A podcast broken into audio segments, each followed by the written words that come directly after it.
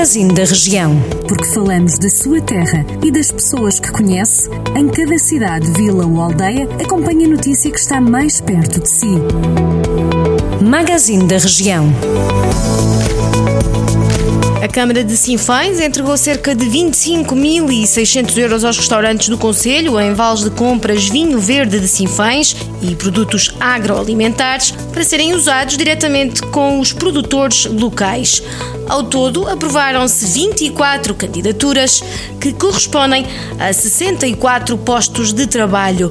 Em comunicado, a autarquia refere que cada restaurante recebeu, por posto de trabalho, vales no valor total de 400 euros, 200 euros para vinho verde e 200 euros para produtos agroalimentares.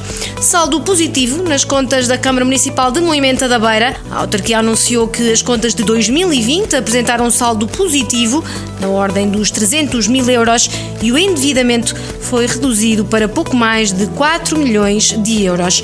José Eduardo Ferreira, presidente da autarquia, explicou que a Câmara apresentou um saldo positivo e ainda assim conseguiu reduzir em 2020 em mais de um milhão de euros o endividamento que era enorme quando ele assumiu a liderança da autarquia pela primeira vez em 2009. Tinha um passivo de 17 milhões de euros e em finais de 2020 está reduzido para 4,3 milhões de euros, sem nunca deixar de lado os investimentos em todas as freguesias Destacou o autarca que só em obras e de forma direta ao longo destes anos foram realizadas na ordem dos 18 milhões de euros.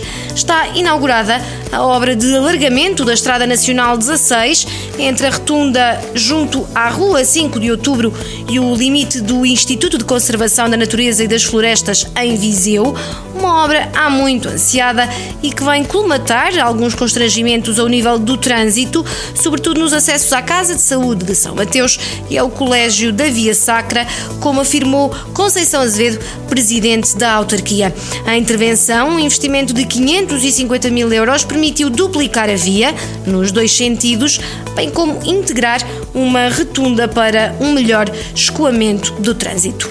Para além da duplicação das faixas uh, e da retunda facilitadora de trânsito, também foram executados passeios largos, houve alterações na iluminação, rede de abastecimento de águas, rede de águas residuais domésticas, telecomunicações, espaços verdes, sendo que na retunda foram colocadas plantas de baixo consumo de água.